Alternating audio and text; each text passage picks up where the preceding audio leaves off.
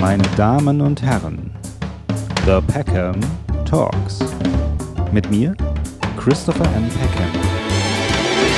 Ich begrüße Comedienne, so sagt man, glaube ich, heute. Comedienne, äh, Aut Kabarettistin, Autorin, Sängerin, bist ganz, ganz viel. Äh, Lisa Koos in meiner Sendung. Liebe Lisa, ich grüße dich. Dankeschön. Ich freue mich sehr, hier zu sein. Ähm, geht's dir gut? Ja, absolut. Jetzt geht's mir gut, jetzt bist du da. Ich hoffe, ich habe dich eben nicht so verstört mit meinem Fensterglas. Wir haben gerade über Brillen gesprochen im Vorgespräch. Äh, dass es auch Menschen gibt, die äh, Brillen äh, tragen nur mit Fensterglas. Ja. Das würde ich nicht machen, tatsächlich. Also, wenn ich könnte, würde ich gerne ohne Brille äh, leben und äh, die Welt sehen. Das ist mir, ich, ich weiß nicht, ich mag das nicht, wenn irgendwas zwischen mir und der Welt ist, aber ich bin leider gezwungen dazu. Also, aber ich trainiere meine Augen, weißt du, was ich mache? Ich mache, ich, ich bin so krass drauf, weißt du, ich trainiere meine Augen und ich glaube, ich bin fest davon überzeugt, irgendwann mal äh, kriege ich das hin, ohne Brille rumzulaufen. Ähm, kein Mensch glaubt das. Äh, auch ich streite mich immer mit, mit den ganzen Optikern, aber ich habe es schon geschafft. Also ich habe schon zwei Dioptrien runtertrainiert. Also es funktioniert. Ich glaube, es wird im Alter besser wieder. Ja, das wiederum, weil man ja wieder, äh, wie nennt man das, weitsichtig wird, ne, glaube ich. Weitsichtig, nee, kurzsichtig. Ha, Was bist du denn? Bist du denn weitsichtig? Ich bin kurzsichtig. Du Nein, ich bin kurzsichtig, genau. Also du kannst kurz gut sehen, aber ja. weit nicht so. Ja.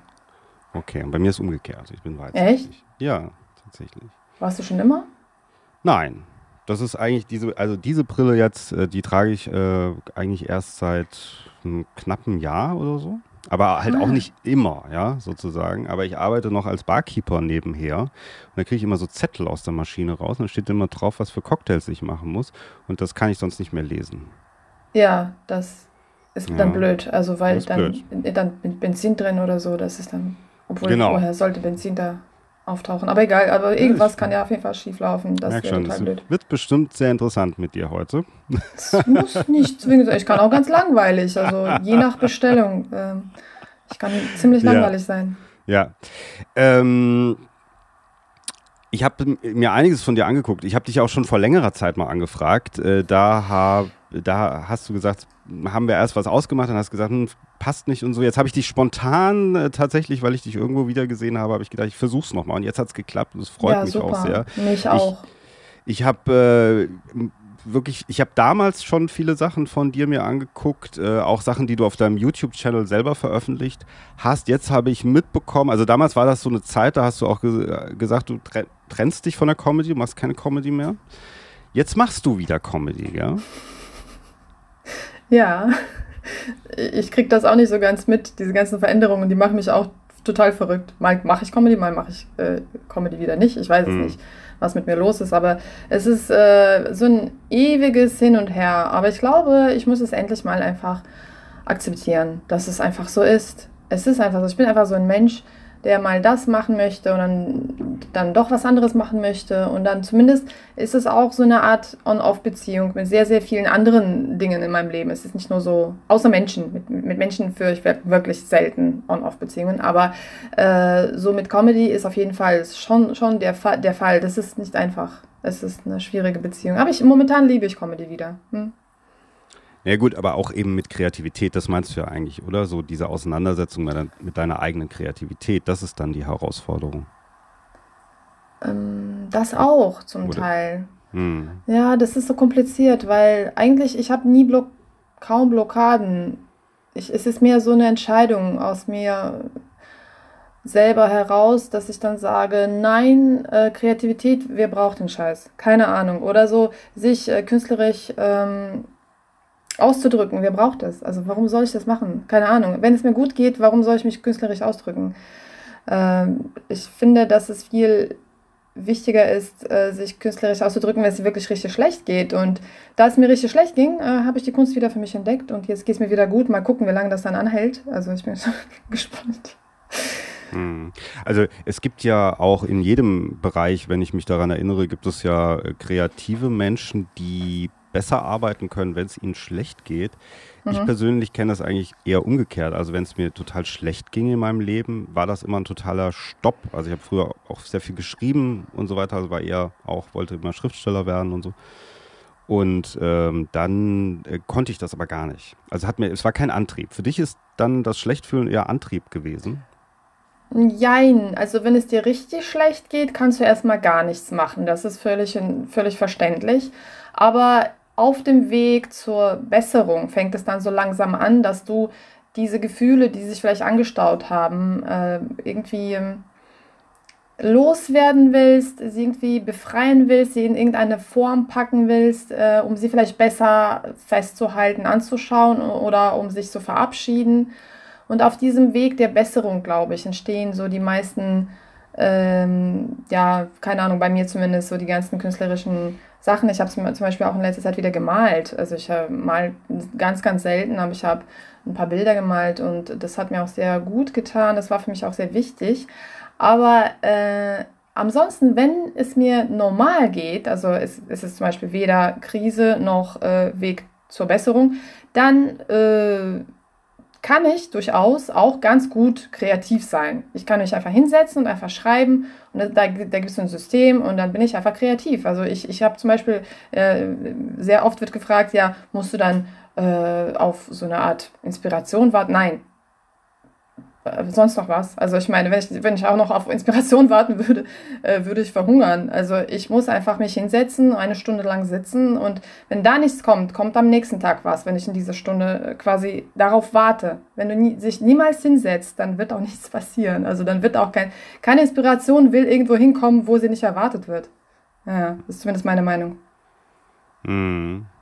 Ja, ja, klar. Oder halt, dass man sagt, wenn man es jetzt, also man, man, muss es machen letzten Endes, um es irgendwie hinzubekommen. Man kann nicht darauf warten, dass es klopft an der Tür. Ja, das ist ja das. Ja, zum Teil ist es ja auch Übung. Also äh, gewisse mm. Sachen kann man ja auch üben.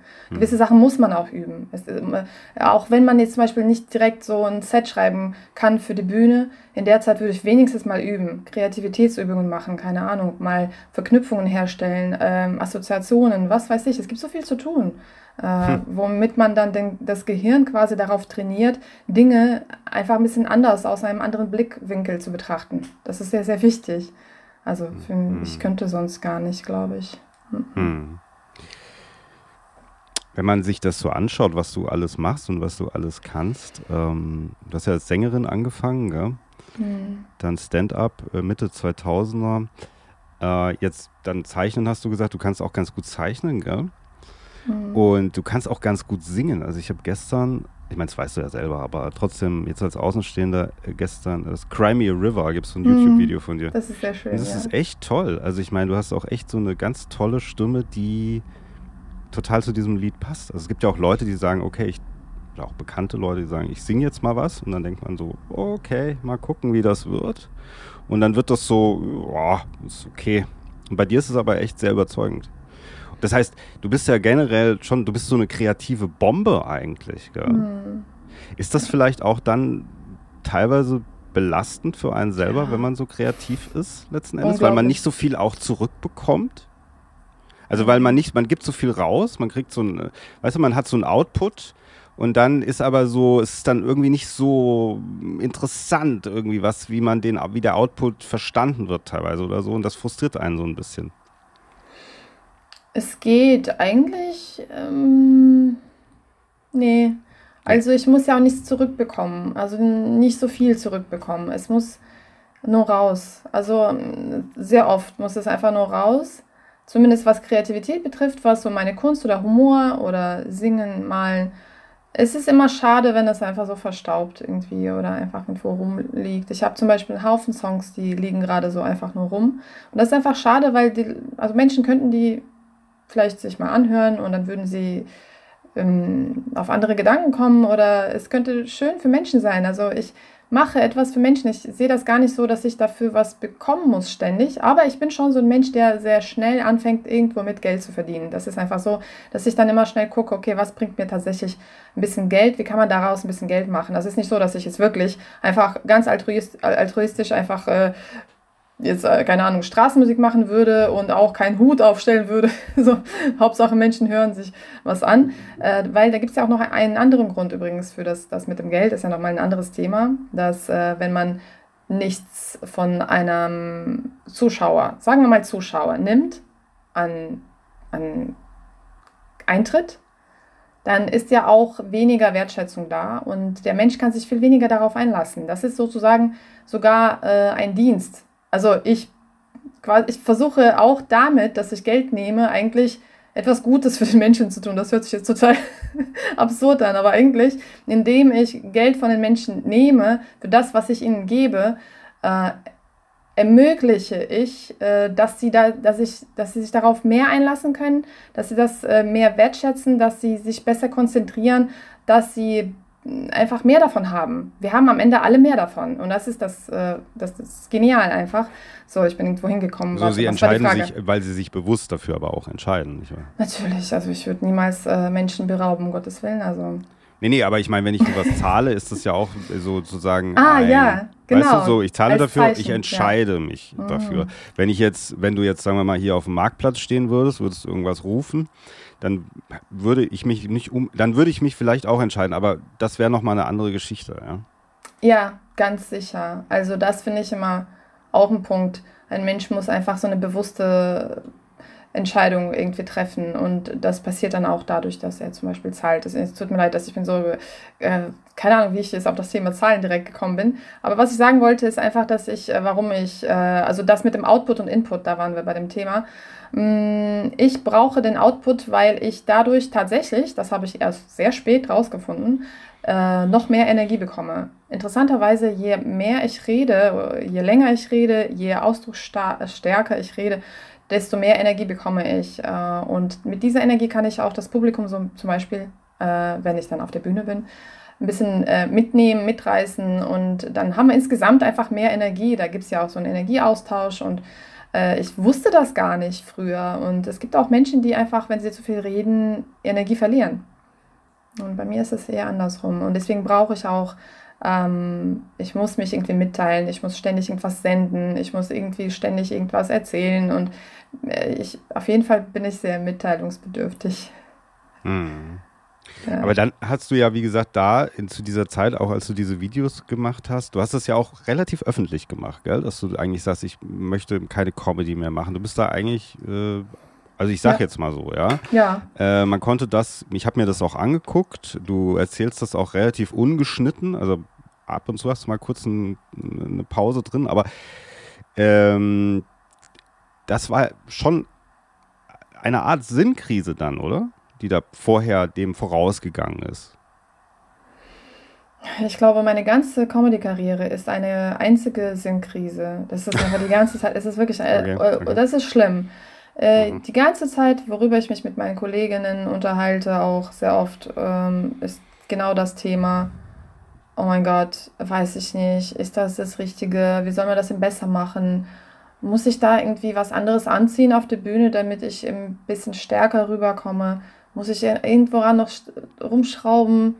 Muss ich irgendwas, irgendwie Themen ändern? Äh, soll ich jetzt weg vom Thema Russland? Weil nicht, also noch vor dem Krieg habe ich die ganze Zeit darüber nachgedacht, vielleicht weg von dem Thema. Das wäre mhm. vielleicht was. Mhm. Äh, weg vom Thema Integration und so weiter. Und soll ich dann äh, also auch die Fragen, in welcher Agentur man ist oder was weiß ich. Also es sind immer so, so viele Fragen und äh, ständig ähm, habe ich mich immer wieder also umentschieden. Ich entscheide mich sehr oft um. Ich denke so, nein, ich mache das jetzt ab jetzt äh, so. Aber normalerweise entscheide ich mich auch sehr schnell wieder um. Also es ist immer so ein Hin und Her, das ist immer ständiges Korrigieren. Und äh, aber die wirklichen Fragen nach, dem, nach der Sinnhaftigkeit des Tuns, ähm, die wirklichen Fragen, die sind, oder die ersten Fragen, die sind aufgetaucht kurz vor Corona. Da habe ich einen ähm, Wettbewerb gewonnen. Und, ähm, und zwar in Haltern am See heißt das, Keep äh, Preis. Ich glaube, ich, glaub, ich habe Publikumspreis und Jurypreis, zweiten Platz oder so gewonnen. Und ich bin halt dahin und ich dachte die ganze Zeit, ich will aufhören. Ich bin so mega gelangweilt irgendwie. Ich will das einfach alles nicht mehr. Das ist immer dasselbe irgendwie. Äh, passiert nichts Neues, ich weiß nicht. Und dann bin ich so gelangweilt auf die Bühne gegangen, ehrlich gesagt, und dachte, ach, was soll dann schon passieren? Keine Ahnung, mega unaufgeregt. Und dann habe ich, hab ich einfach gewonnen und das war für mich wie so eine Art Zeichen, okay, vielleicht solltest du mal weitermachen, eine Weile. Aber dann, als Corona kam, dann kamen die Fragen krass äh, hoch, äh, weil das einfach zu schön war, zu Hause zu sein, auf einmal. Dann habe ich gedacht, ich möchte das gar nicht mehr weitermachen. Und so weiter. Und dann gab es noch andere Probleme. Dann kam der Krieg. Das war ja auch noch so ein Thema, wo ich gedacht habe, mein Gott, ey, ich wünschte mir, ich würde jetzt nicht mehr auf die Bühne gehen, weil ich mich dadurch total verunsichert fühle. Ich weiß nicht, wie, was die Menschen im Publikum denken. Ich weiß nicht, wie ich damit umgehen soll. Ähm, also mit, mit, mit der Tatsache, dass ich auf die Bühne gehe. Also hast du denn jemals da Reaktionen bekommen? Ja. Ja. Unterschiedlich, ja klar. Also, also vor allem aber ehrlich gesagt von, von den Veranstaltern viel, viel mehr. Also ich wurde auch von Veranstaltern auch mit verunsichert, weil sie so verunsichert waren. Die waren auch teilweise, äh, hat man gesagt, oh, oh, sollen wir vielleicht, sollen wir das vielleicht verschieben, sollen wir das vielleicht absagen? Mhm. Und ähm, ein paar Sachen haben mich auch richtig verletzt, weil man mich auch nicht gefragt hat. Also ich meine, ich bin einfach nur Russin, ja, also ich bin einfach nur ein Mensch, der in Russland oder die, die Menschen, die in Russland geboren ist. Aber warum sollte man dann eine Show komplett canceln? Ich könnte das aus freien Stücken machen, weil ich mich nicht wohlfühle auf der Bühne. Äh, zum Beispiel, aber dass ein Mensch hingeht und sagt, oder keine Ahnung, ein Bürgermeister oder ein Veranstalter und sagt, äh, nee, machen wir nicht, weil du Russin bist, das ist dann schon sehr krass. Und das ist hm. mir auch passiert. Hm. Ja, ja, das ist auf jeden Fall krass, aber das war gerade am Anfang, glaube ich, als der Krieg da ausgebrochen ist, war das, äh, ist das öfter mal so passiert, solche Sachen, ähm, letzten Endes, oder auch dieses, du musst uns jetzt erstmal sagen, für was du bist. Äh, bist du dafür, bist du dagegen und so weiter. Also dieses Öffentliche und dann kann man weiter schauen. Äh, und auch ganz schnell, also das war natürlich immer das, was mich am meisten schockiert hat, ist, dass wir ganz schnell in sowas zurückgefallen sind so und gesagt haben, der böse Russe auf einmal wieder. Also wir waren ja mhm. schon mal im Kalten Krieg in dieser Zeit, weißt du, und durch die, also popkulturell auch, ja, mhm. amerikanisches Kino und so. Und dann auf einmal waren, dachte ich, wir waren da draußen und dann waren wir von heute auf morgen wieder drin. Und das war sehr erschreckend, ja. ja. Fand ich. Ja. Aber das ist natürlich nicht etwas, was dann letzten Endes zu überhaupt dieser Entscheidung damals äh, äh geführt hat, ja, dass du gesagt hast, ich mache, sondern du hast gesagt, also das so, es, es langweilt mich, ähm, aber das meine ich auch so ein bisschen mit Sinnkrise in dem Sinne, dass man einfach vielleicht sagt, hm, oder auch wenn man sehr kreativ ist, dass man sagt, es ist Zeit, was Neues zu beginnen, möglicherweise. Ja, es ist einfach auch noch so ein innerer Wunsch nach, nach dem ständigen sich entwickeln. Also ich muss mich ständig weiterentwickeln. Ich muss irgendwie immer weitergehen. Und irgendwie hatte ich das Gefühl gehabt, dass es irgendwie alles, das, wie gesagt, das Gleiche ist. Es ist immer so, äh, sind immer die, ja, es ist ja auch okay. Ich muss auch dankbar sein dafür, dass wir, das, was ich da hatte, zu dem Zeitpunkt war auch, das ist ja auch wunderbar. Ich bin auch dankbar. Aber mhm. ich bin einfach nur mal so ein Mensch, der einfach, hm, ich, ich bin es nicht gewohnt oder es so ganz ruhig zu leben. Ich muss irgendwie ständig irgendwelche kleinen Krisen haben, glaube ich. Ich muss einfach irgendwas, mhm. irgendwas haben, woran ich mich, ähm, wie soll ich das sagen, also weiterentwickeln kann. Also woran ich mich so festhalten kann äh, oder was ich bewältigen muss. Da sind Hürden, die ich brauche. Und da waren keine Hürden mehr. Es war einfach so, dass ich wirklich auf die Bühne gegangen bin und dachte, ich bin weder aufgeregt noch äh, bin ich irgendwie ängstlich. Es wird immer gut laufen. Es ist immer gut gelaufen. Alle Shows waren, waren gut. Es waren wirklich sehr seltsam, äh, seltsam, sel selten waren es irgendwie Auftritte, sagen wir mal, ganz im Norden kann es dir passieren, dass die Menschen ihr Verhalten reagieren. Aber da weiß ich wiederum, das hat nichts mit mir zu tun, das hat was mit den Menschen zu tun. Die sind äh, teilweise, lachen die so nach innen. Das ist auch okay. Ich kann damit super gut klarkommen. Und ähm, aber es war immer ich, ich hatte nicht, nicht das Gefühl, okay, ich, irgendwas kann ich nicht. Es gab Bereiche, wo ich wusste, das kann ich nicht. Aber in diese Bereiche kam ich irgendwie nicht wieder zurück rein, weil das ist viel zu, das ist wie so ein Schritt zurück. Ich habe ein paar Schritte überschritten, äh, über, übersprungen. Genau, und deswegen, also zum Beispiel Open Mics, äh, einfach mal auf einem Open Mic oder vor jungen Leuten zu spielen, das war für mich immer schwierig, weil mein Publikum ist ja immer, wie ich das so schön sage, älter. Äh, und äh, vor jungem Publikum zu spielen, ist für mich immer so eine Herausforderung gewesen. Ähm, ja. Hast du das Ähm, auch gemacht vor jungem Publikum spielen? Ja, klar. Und wie, wie, wie war das ein Unterschied?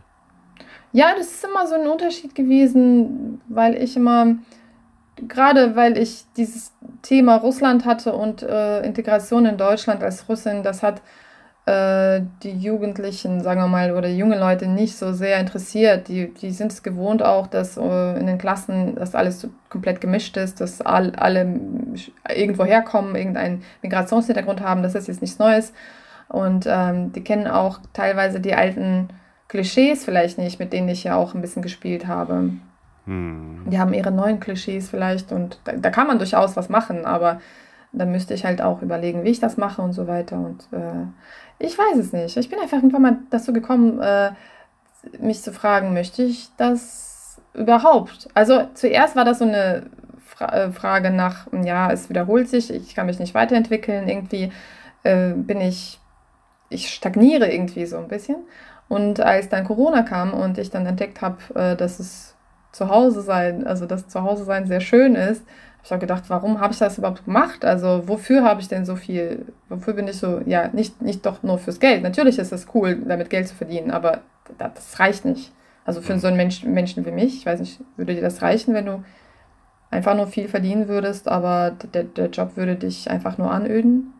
Nee, ich bin ja nicht so der Typ dafür. Deswegen mache ich ja, Ja. zum Beispiel auch diesen Podcast oder auch meine Film-Talkshow, die ich seit drei Jahren mache, Mhm. äh, auf YouTube. Mit der habe ich auch in der Corona-Zeit angefangen. Ähm, und die machen wir. Mir sagte gerade letztens ein Gast hier, äh, die mache ich ja zusammen mit Tobias Mann, das ist ja auch so ein Kabarettist, äh, unter anderem mit ihm, auch mit anderen noch. Äh, und äh, der sagt, ein anderer Gast sagte mir, ihr, ihr macht das jetzt seit über drei Jahren und ihr habt irgendwie auf YouTube äh, 600 Abonnenten und so. Das ist unglaublich, dass ihr das so lange macht. Mhm. Und das ist so, der Tobias sagt es auch, wir müssen einfach durchhalten. Wir machen einfach immer weiter jetzt. Das wird schon irgendwann werden. Also so, äh, wenn wir das für den, für den Ruhm oder für Geld verdienen wir damit nicht, ja, dann wir, wir sind ganz andere, wir sind ganz anders gestrickt. Deswegen verstehe Ja. ich das gut, was du sagst, ja. Ja, das verstehe ich auch sehr gut. Genau, wenn man das jetzt zum Beispiel auch trennt, ne? also das Geld verdienen und Kunst, ist auch eine interessante Sache, weil Mhm. man dann sich plötzlich viel freier fühlt in dem, was man machen kann. Dann nicht Mhm. mehr schauen muss, was sich gut verkauft, sondern auch einfach mal schauen kann, was einem Spaß macht oder wo- worauf man Bock Ja. hat. Das ist irgendwie auch cool. Naja, jedenfalls habe ich das äh, irgendwie sehr lange hinterfragt und dann äh, der Krieg, das war, das hat alles irgendwie dazu beigetragen. Und dann Mhm. äh, gab es so ein paar persönliche Krisen und dann war ich einfach äh, komplett, habe ich gedacht, nee, ich, kann einfach nicht mehr. Ich, äh, dann musste ich halt eine kleine Pause machen, ja. Ja, ja, ich- klar. Ich meine, das ja. geht uns ja allen manchmal so, ja. So ist das ja Mhm. auch. Aber das ist natürlich bei dir, hat man es jetzt, konnte man es ja ein bisschen miterleben, wenn man sich dafür interessiert hat, ja. Ja, So, das ist halt der Unterschied. Ich habe in Corona, ich bin auch gerne zu Hause, muss ich sagen. Ich fahre gar nicht so gerne in Urlaub. Die Leute fragen mich immer, warum fährst du nicht gerne in Urlaub? Aber ich bin, ich habe, weil ich auch immer so, ich sage dann immer, ja, ich habe so viel zu tun. Ich habe die ganze Sachen alles voll, noch Sendungen, die ich schneiden muss und so. Ich habe, ich kann mich gar nicht entspannen. Ich muss irgendwie, weiß nicht, ich bin auch gerne zu Hause. In, in der Corona-Zeit habe ich dann 10 Kilo zugenommen. Das war nicht so gut. Ja. das merkt man auch selber nicht, wenn man übrigens zunimmt. Ich weiß nicht, ob du schon mal zugenommen hast in deinem Leben, aber äh, man merkt es selber nicht, während man zunimmt. Und später denkt man so, ach du Scheiße. Ja. Ach, das sind nur, ich glaube, Männer merken das nicht, dass sie zunehmen. Wenn ich das mal so salopp sagen darf. Ich glaube, ich, ich habe immer gemerkt, ich bin immer mega, oh Gott, ich denke immer, ah, ich denke zu viel an meine Figur sowieso. Ich bin da ehrlich gesagt sehr, äh, ja, ich habe auch sehr viele Diäten gemacht, tatsächlich in meinem Leben. Und alle Menschen denken dann immer so, ja, warum macht die eine Diät? Die ist doch schlank. Ja, aber genau deswegen war ich auch schlank, weil ich ständig irgendwas gemacht habe. Weil ich eigentlich auch dazu geneigt habe, zuzunehmen. Äh, ich war auch mal mollig, sagen wir mal so. Mm, War auch schon mal 10 oder so, 15 Kilo mehr. Nein, 15 Kilo mehr als jetzt nicht, aber 10 Kilo. Ja, aber das ist äh, tatsächlich ähm, ist das, war das trotzdem so eine Art Jammern auf hohem Niveau, weil ich habe tatsächlich niemals so ein Problem gehabt mit richtig Übergewicht, weil ich das aber auch schon immer an der Wurzel äh, vernichtet habe. Ja, genau. Ich gucke da auch immer drauf. Ich sage Ja. auch immer zu meiner Tochter, sage ich, sehe ich irgendwie fett aus? Und sie so, nicht fett aus. Guck dir mal die anderen Väter an. Ja, so. Die anderen Fetten, guck dir mal die anderen Fetten Fetten an. Entschuldigung. Ja. Guck dir mal die anderen Fetten an.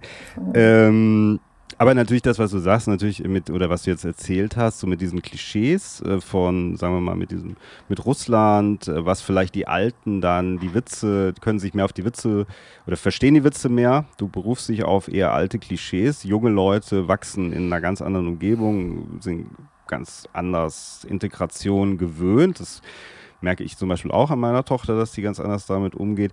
Jetzt gibt es natürlich aber auch Comedians, die machen das dann ihr ganzes Leben lang. Gell? Die bleiben in ihrer Rolle drin, die sie da gestrickt haben und dann sind sie irgendwann im Fernsehen und dann sind sie in einer, irgendeiner Game Show als Gast und haben immer dieses Ding, was sie da so mitbringen, weißt du?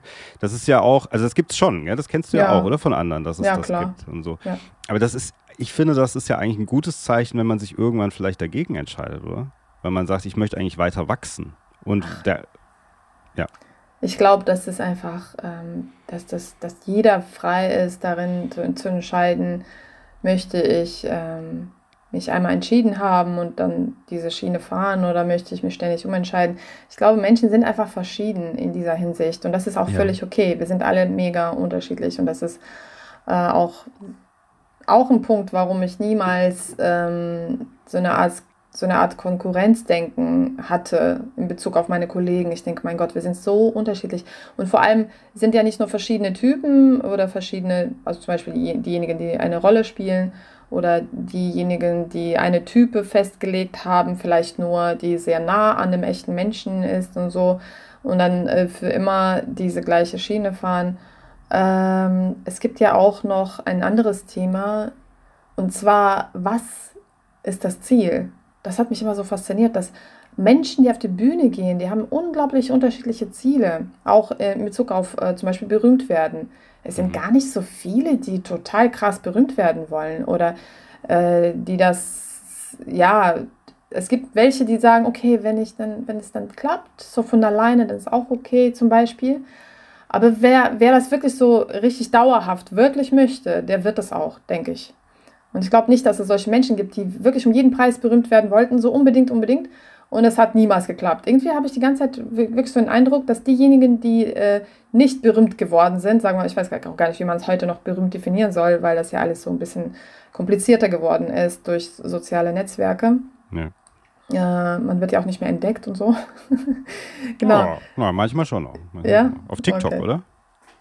Ja, das, ja, kann sein, aber das ist halt nicht mehr, das ist jetzt nicht mehr die Rede vom Entdecken. Es gibt nicht so einen Produzenten, der dann irgendwie so ein Talent sieht und sagt, wow, ich bringe dich ganz groß raus. So, sowas gibt es halt heute nicht mehr. Also ich meine, es ist sogar vielmehr so, dass die Produzenten eher, glaube ich, sich an Menschen äh, oder Agenten auch äh, sich an Menschen festklammern äh, wollen, die einfach ohnehin schon unglaublich viele Follower haben. Also ja, ja, die gucken ja so. auf die Abonnenten. Ja, ja, ja, ja heute ja, schaut mal darauf. Ja, genau. Und das ist halt, das hat mich immer total fasziniert, dass man, äh, das ist, es gibt so Hobby mm, Stand-up-Comedien, die einfach, einfach nur ab und zu mal äh, auf die Bühne gehen und, ähm, und sonst studieren und keine Ahnung, nach paar Jahren wieder aufhören oder das bleibt ein Hobby oder keine Ahnung. Und es gibt halt Menschen, die einfach so, ein, so eine Karriere machen wollen. Und bei mir war das halt so, dass ich direkt wusste, ich möchte damit Geld verdienen, weil ich alleinerziehend war und Geld brauchte für meinen Sohn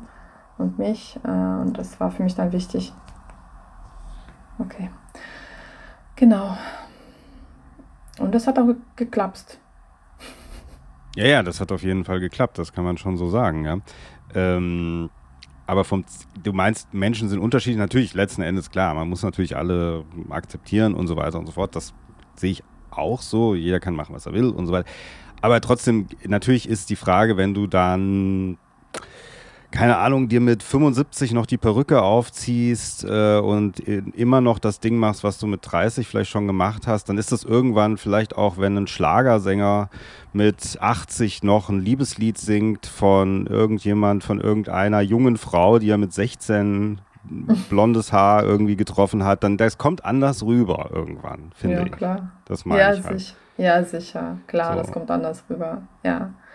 Aber es ist okay. Die Welt ist einfach verrückt. Also es gibt einfach so viele verschiedene Sachen hier zu sehen. Ich finde das Ähm, ja. ja. Ich finde, ich bewundere einfach alles. Ich finde das einfach so, wow, cool, dass es das auch gibt. Oh, wow, cool. Also ich bin nicht so ein Mensch, der einfach sagt, okay, das, das geht gar nicht. Wie kann man nur sowas machen? Ich denke immer, jeder darf entscheiden, was er macht äh, oder sie macht. Aber ich weiß einfach, manchmal äh, gucke ich mir auch wirklich meine Kollegen an und denke, okay, so etwas möchte ich persönlich nicht machen, aus diesen und diesen Gründen. Und das ist sehr, sehr lehrreich tatsächlich. Sich einfach mal zu entscheiden. Ich gehe total gerne auch zu Solo-Auftritten zu kompletten abendfüllenden Programmen von meinen Kollegen, um mir mal, mal anzuschauen, was kann ich ähm, mir, was kann ich davon lernen tatsächlich? Also was kann ich davon lernen? Ähm, ich habe unglaublich viel davon gelernt, wie die, wie die so, was die da so gemacht haben. Ich ja. finde halt, die Brücke halt äh, von dem, über was wir gerade gesprochen haben, ist halt die, dass du dann zum Beispiel, äh, du hast irgendwelche bekannten Comedians, die haben eine gewisse Rolle, die sie spielen. Dann irgendwann, wenn sie berühmter werden, kriegen sie einen eigenen Film. Das kommt dann auch irgendwann. Und manchmal auch ein Song, aber mhm. manchmal auch ein Film. Ähm, und dann spielen sie wieder diese Rolle da drin und so weiter. Und äh, es gibt in, in Amerika zum Beispiel, ist es oft so, dass auch, äh, wissen wir ja, irgendwelche Komiker auf einmal irgendwie in, ins ernste Fach rutschen und dann ähm, irgendwelche Filme drehen, wo sie als ernste Schauspieler wahrgenommen werden.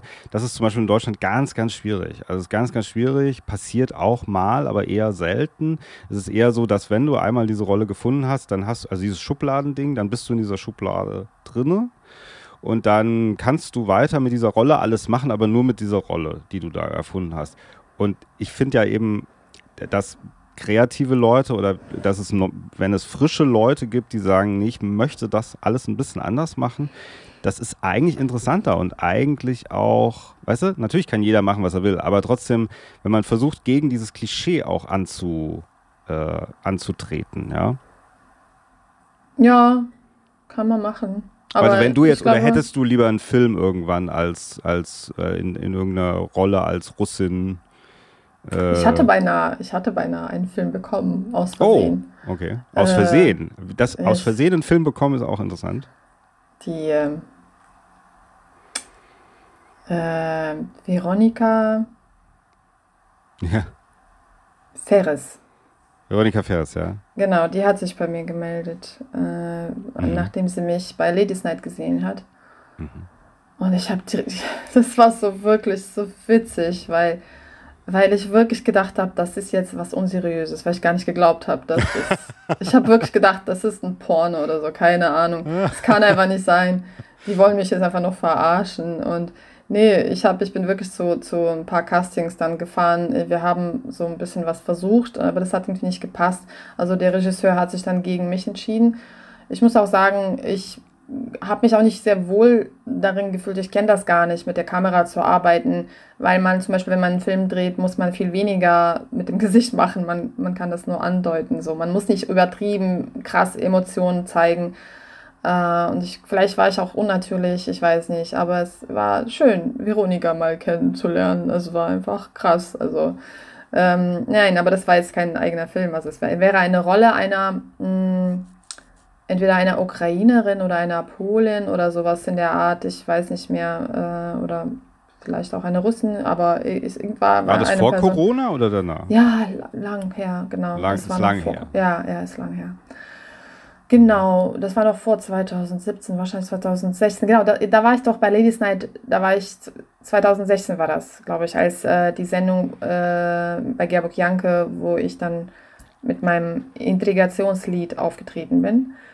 Ja, also, weißt du, was, ich weiß nicht, äh, ich bin so, ich bin so fixiert auf dem, was ich mache. Ich weiß gar nicht, was die anderen haben was die da für Karrieren machen und wer da so einen Film hat oder ein Buch. Ich habe das gar nicht beobachtet. Ich hab, vielleicht sollte ich auch so einen Podcast machen, damit ich mal wenigstens mal die Augen aufmache. Ich bin einfach nur so hier mit mir beschäftigt, so was ich mache, was ich eigentlich mitteilen möchte, was möchte ich so auf der Bühne sagen und ich finde das mega interessant, da alles darüber zu erfahren oder auch darüber zu reden, wie das überhaupt entsteht, wie, wie, wie entsteht denn überhaupt Comedy. Ich finde das so krass, dass es das gibt ich finde das sehr schön, dass es das gibt. Und mh, mm, neuerdings habe ich auch ein paar äh, Menschen, die ich coache bezüglich Comedy.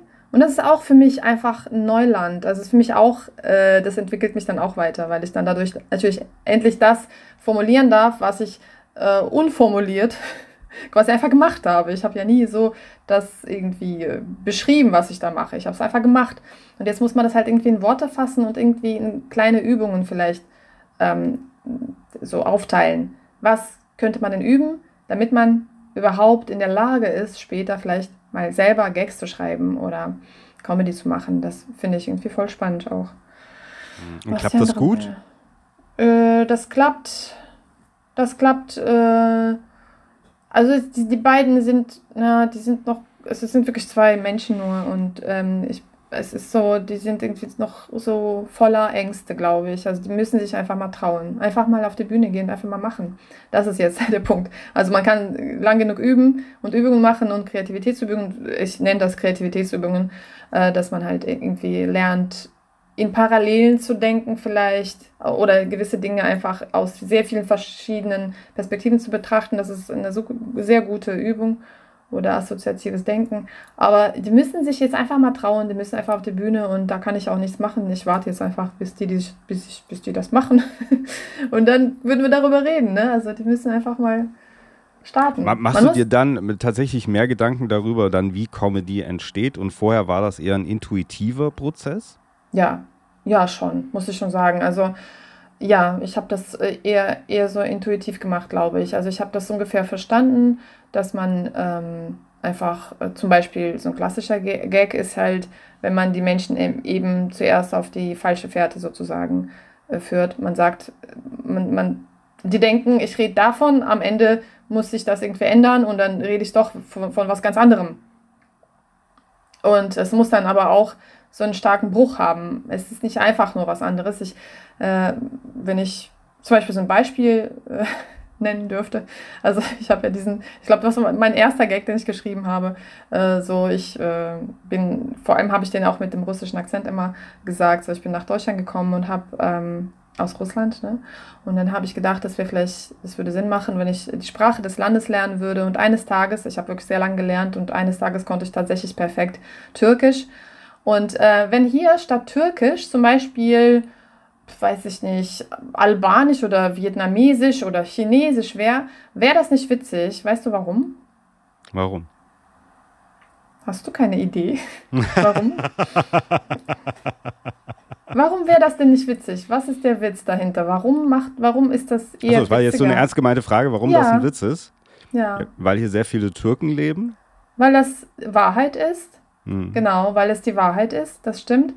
Ähm, sagen wir mal so, äh, und das ist richtig, das ist der erste Punkt. Also wichtig ist, dass da ziemlich viel Wahrheit drin ist. Also das muss nicht irgendwie, ähm, und die, die, diese Wahrheit, die muss ein bisschen wehtun. Also es ist ein bisschen eine schmerzhafte Wahrheit. Okay, das hört sich jetzt fast rassistisch an, was ich gerade sage. Aber im Prinzip ist es so, ähm, es gibt... Äh, es ist ein bisschen so Klischee, etwas Klischeehaftes oder es gibt nun mal viele Türken in Deutschland und es ist nun mal schon fast die zweite Sprache und ich kann übrigens auch tatsächlich Türkisch und hm. ähm, es ist unglaublich praktisch, muss ich sagen. Und hm. ähm, sagen wir mal, wenn man, wenn ich sagen würde, äh, okay, ich habe die Sprache des Landes gelernt und äh, am Ende konnte ich perfekt Deutsch. Es sind immer noch sehr, sehr viele Deutsche in, in Deutschland, das stimmt. Aber das wäre nicht witzig, weil äh, weil das eben, da ist kein Bruch, da ist keine Überraschung. Dann haben die Leute einfach die Geschichte, die sie gedacht haben, zu Ende gedacht, zum Beispiel. Ne?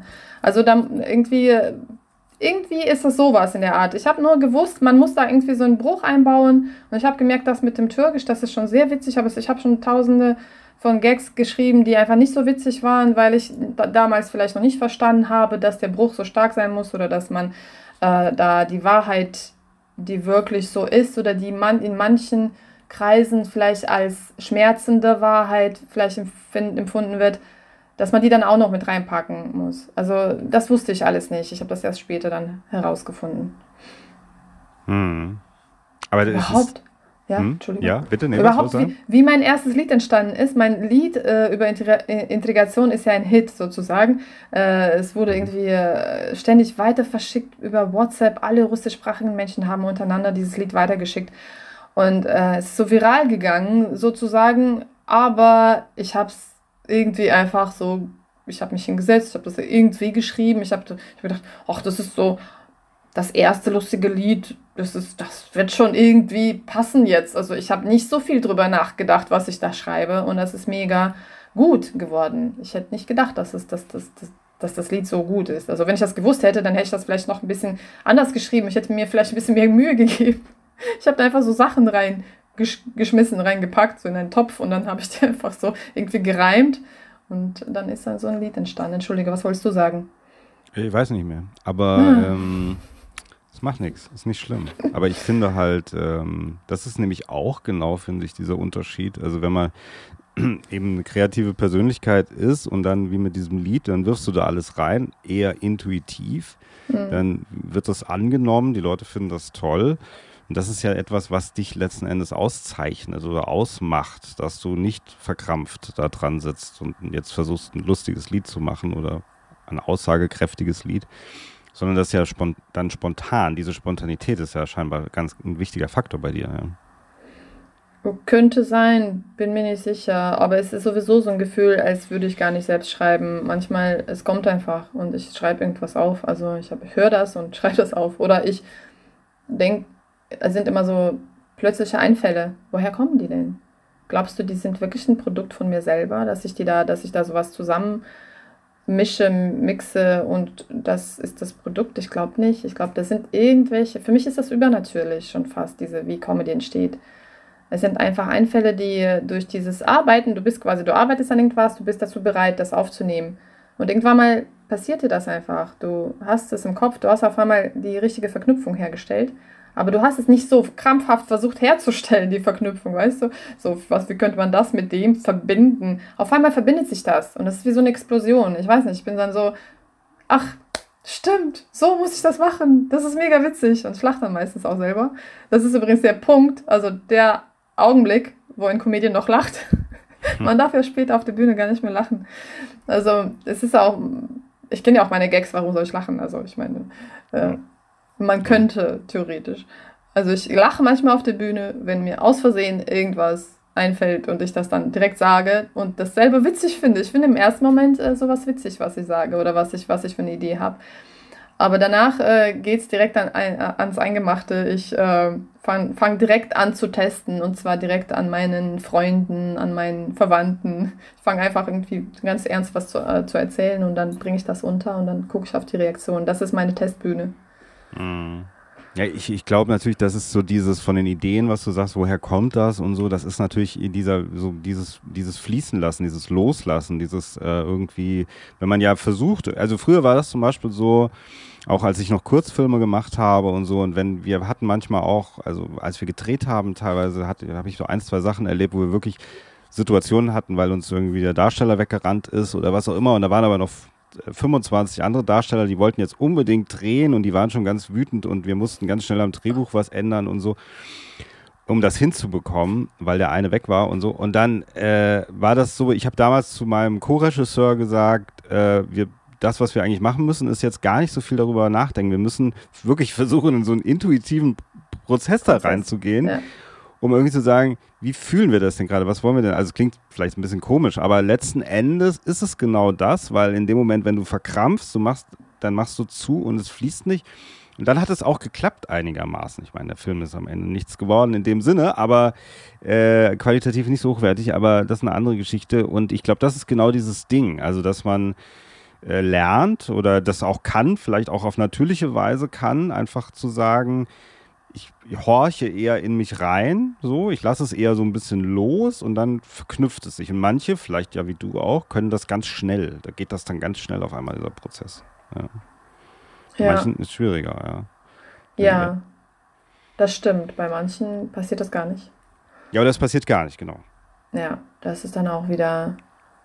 Das merkt man aber auch, finde ich. Dann, bei manchen Leuten merkt man es auch auf der Bühne, wo man denkt, vielleicht, die haben das, dieses Lied bisschen verkrampft vielleicht geschrieben. So. Hm. Um, um es lustig zu machen. Und es gibt dann trotzdem Leute, die finden es lustig, aber es ist halt, es geht nicht über so eine gewisse Grenze hinaus, finde ich. Weil ich meine, zum Beispiel, wenn ich mir Interviews, ich habe mir ein, zwei Interviews von dir angeschaut, so viele findet man jetzt nicht von dir. Hm. Aber bei dir ist es so, dann, du hast eins gemacht, das ist irgendwie schon viele Jahre her, da war so ein junger Mann neben dir, ja, äh, der immer so Fragen gestellt hat wie, was wärst du, wenn du ein Tier wärst? Ja, das wollte ich eigentlich heute noch auch fragen, aber das frage ich zum Schluss da noch. Ja. ja.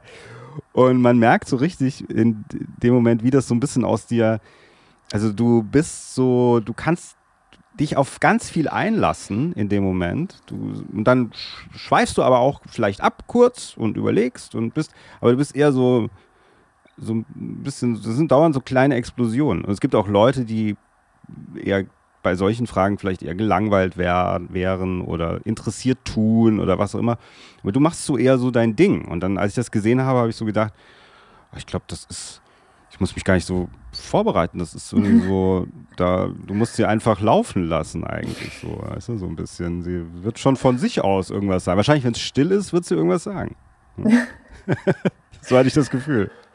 Ja, ganz sicher. Allerdings bin ich auch manchmal sehr ernst. Sagen wir mal, wenn man jetzt äh, das Ziel hätte, also ein Ziel hätte, sagen wir mal, so einen Podcast äh, mega lustig zu machen, dann ist das nicht so einfach, weil ich direkt, also ich bin manchmal wirklich viel zu ernst. Ähm, ich fange dann auch direkt zu philosophieren und zu überlegen, ob dies, ob das und so weiter. Was ich aus dem Interview noch weiß, äh, ist was anderes, dass ich äh, diesen jungen Mann ständig angefasst habe. Ich weiß nicht, ob dir das aufgefallen ist. Ich habe ihn ständig angefasst. Das war so schlimm. Ich habe mir das nachher angeguckt und dachte, mein Gott, ist das überhaupt nicht irgendwie, ist das nicht, das ist doch irgendwie unhöflich, dass die ganze Zeit die Person neben mir so, die ganze Zeit so betätschle.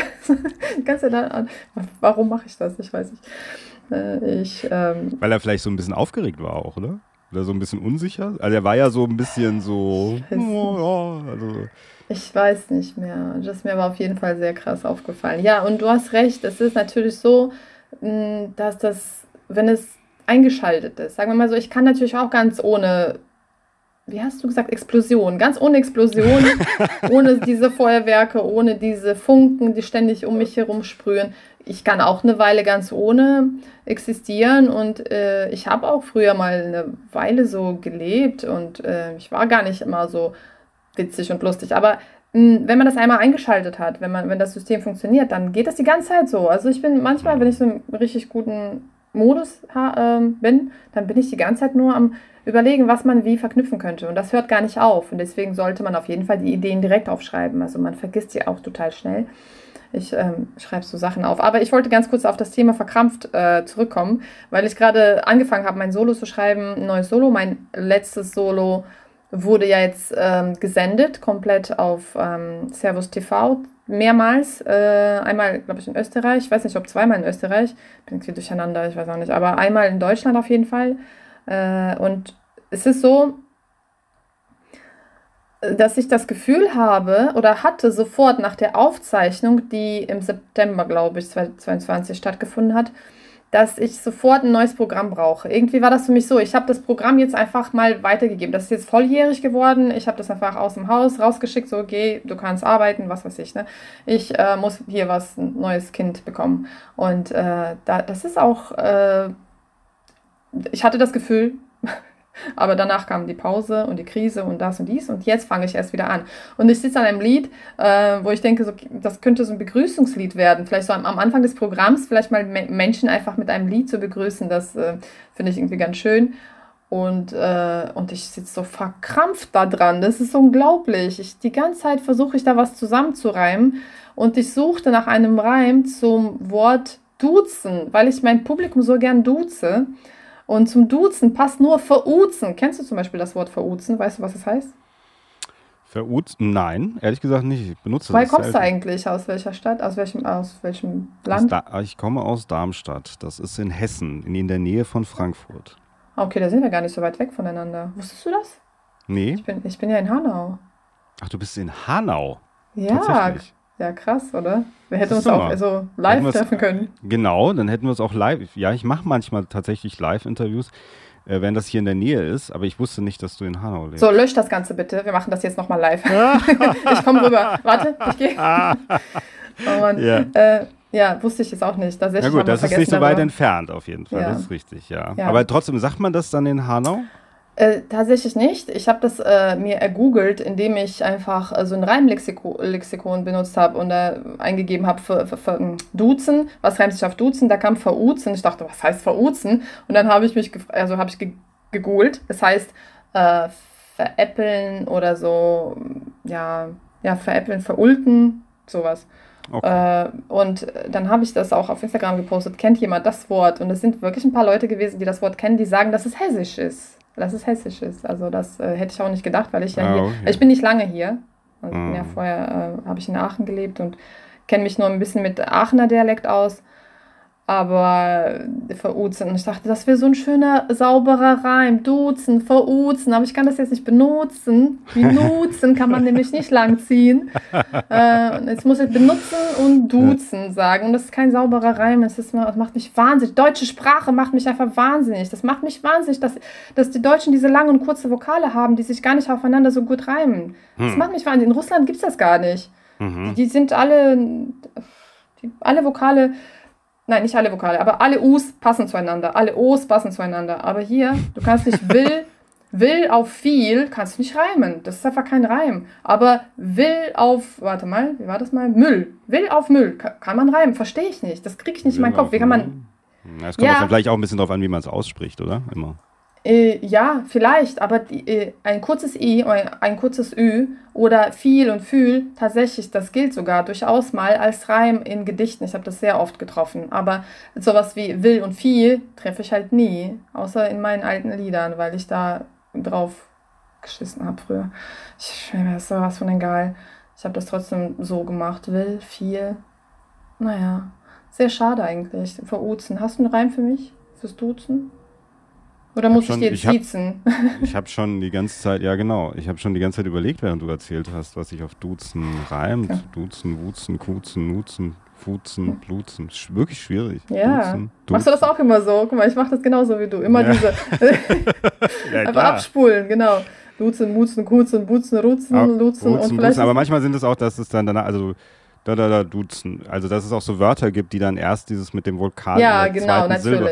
Das ja. gibt es natürlich auch und da denkt man am Anfang, wenn man dieses drunter rattert, dann denkt man da erstmal ja. nicht dran. Ja, aber also ich liebe ich, dieses Prozess, ich, weißt du? Ja. Ich bin vielleicht Wenn ich was habe, melde ich mich, ja. Ja, bitte. Äh, aber ich habe schon, also Reimlexikon sagt, nee, ist nichts mehr. Also da ist nichts das mehr. Das Reimlexikon, okay. Das Reimlexikon. Aber, äh, sag mal, du, also du hast ja gesagt, du sprichst Türkisch, äh, Russisch, äh, Deutsch, äh, also beschäftigst dich ja auch sehr viel dadurch mit Sprache. Wie empfindest du denn die deutsche Sprache, wenn man, weil ich bin, ich bin, also es ist schon meine Muttersprache, aber du, also du als meine, du bist ja vollkommen integriert, wie du oft sagst, aber wie, du, trotzdem hast du vielleicht einen anderen, nochmal eine andere Sichtweise drauf. Wie empfindest, ja, natürlich. Wie empfindest ja, klar. Du die Sprache? ich bin ja auch äh, hauptberuflich momentan eigentlich gar nicht mehr Comedian. Ich bin ja dadurch, dass ich ja so eine Pause gemacht habe, bin ich ja auch, äh, habe ich momentan keine, äh, kaum Auftritte, die ähm, gut bezahlt sind. Äh, aber es kommt gleich, gleich, also quasi morgen. Äh, ich habe halt, äh, ich bin Aussprachecoach für russischsprachige Migranten tatsächlich. Äh, also mm. ein, ich mache einen Beruf, den es nicht gibt und äh, deswegen natürlich, ich befasse mich äh, total viel mit der Sprache und ich ja. liebe die deutsche Sprache. Die deutsche Sprache ist einfach unglaublich schön und das ist so interessant. Ähm, eine ganz andere Sprache, was gerade was Phonetik betrifft. Das ist unglaublich, unfassbar schwer, Deutsch akzentfrei zu sprechen. Ich glaube, bei anderen Sprachen könnte das vielleicht sogar ein bisschen einfacher sein, kann ich mir vielleicht vorstellen. Aber gerade äh, Deutsch ist unglaublich äh, schwer durch diese langen, kurzen Vokale, aber vor allem euer Knacklaut, ne? Dieser, dieser, warte mal. Ähm, sag mal, sag mal Verein. Verein oder Vereinbarung? Verein, Vereinbarung.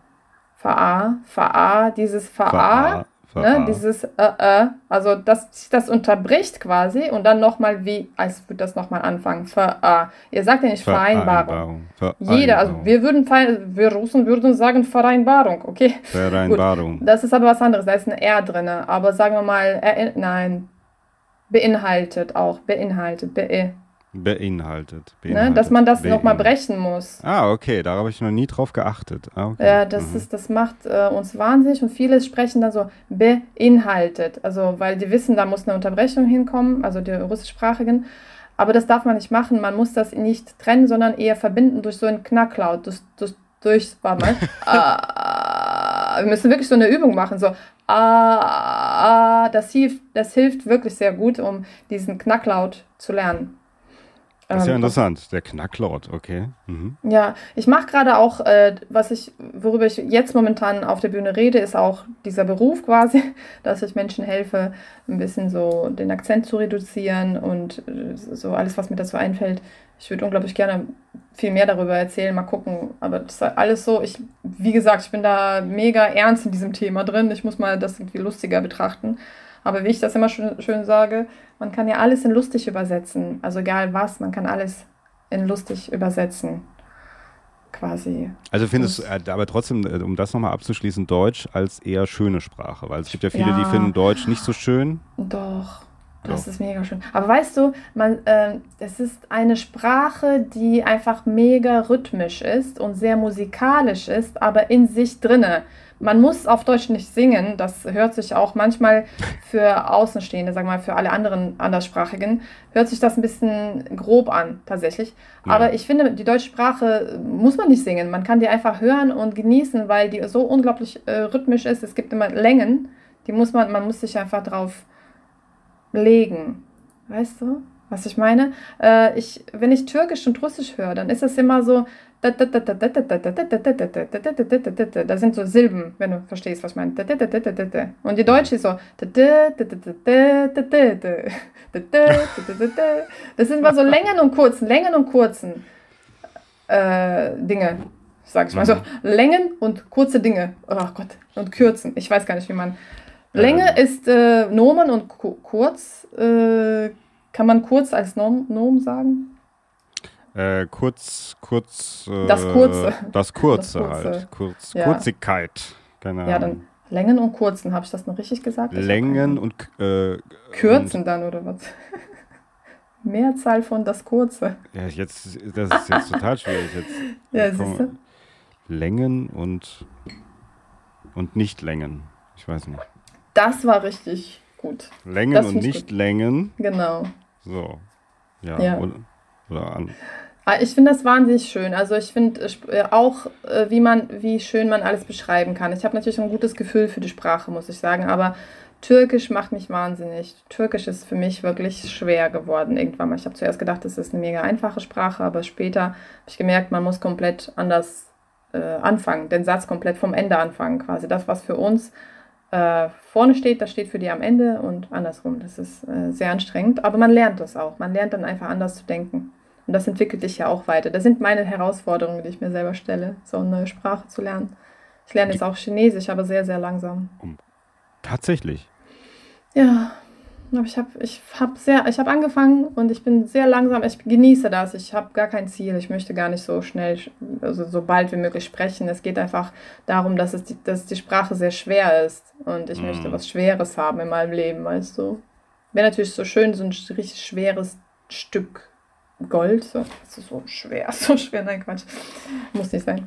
Ich bin eigentlich gar nicht so auf Geld fixiert. Also ich hatte schon sehr viele schwere Dinge in meinem Leben. Ich muss das jetzt nicht unbedingt wieder haben. Aber mhm. naja, es ist ja eine Entscheidung. Ne? Ja. Ja.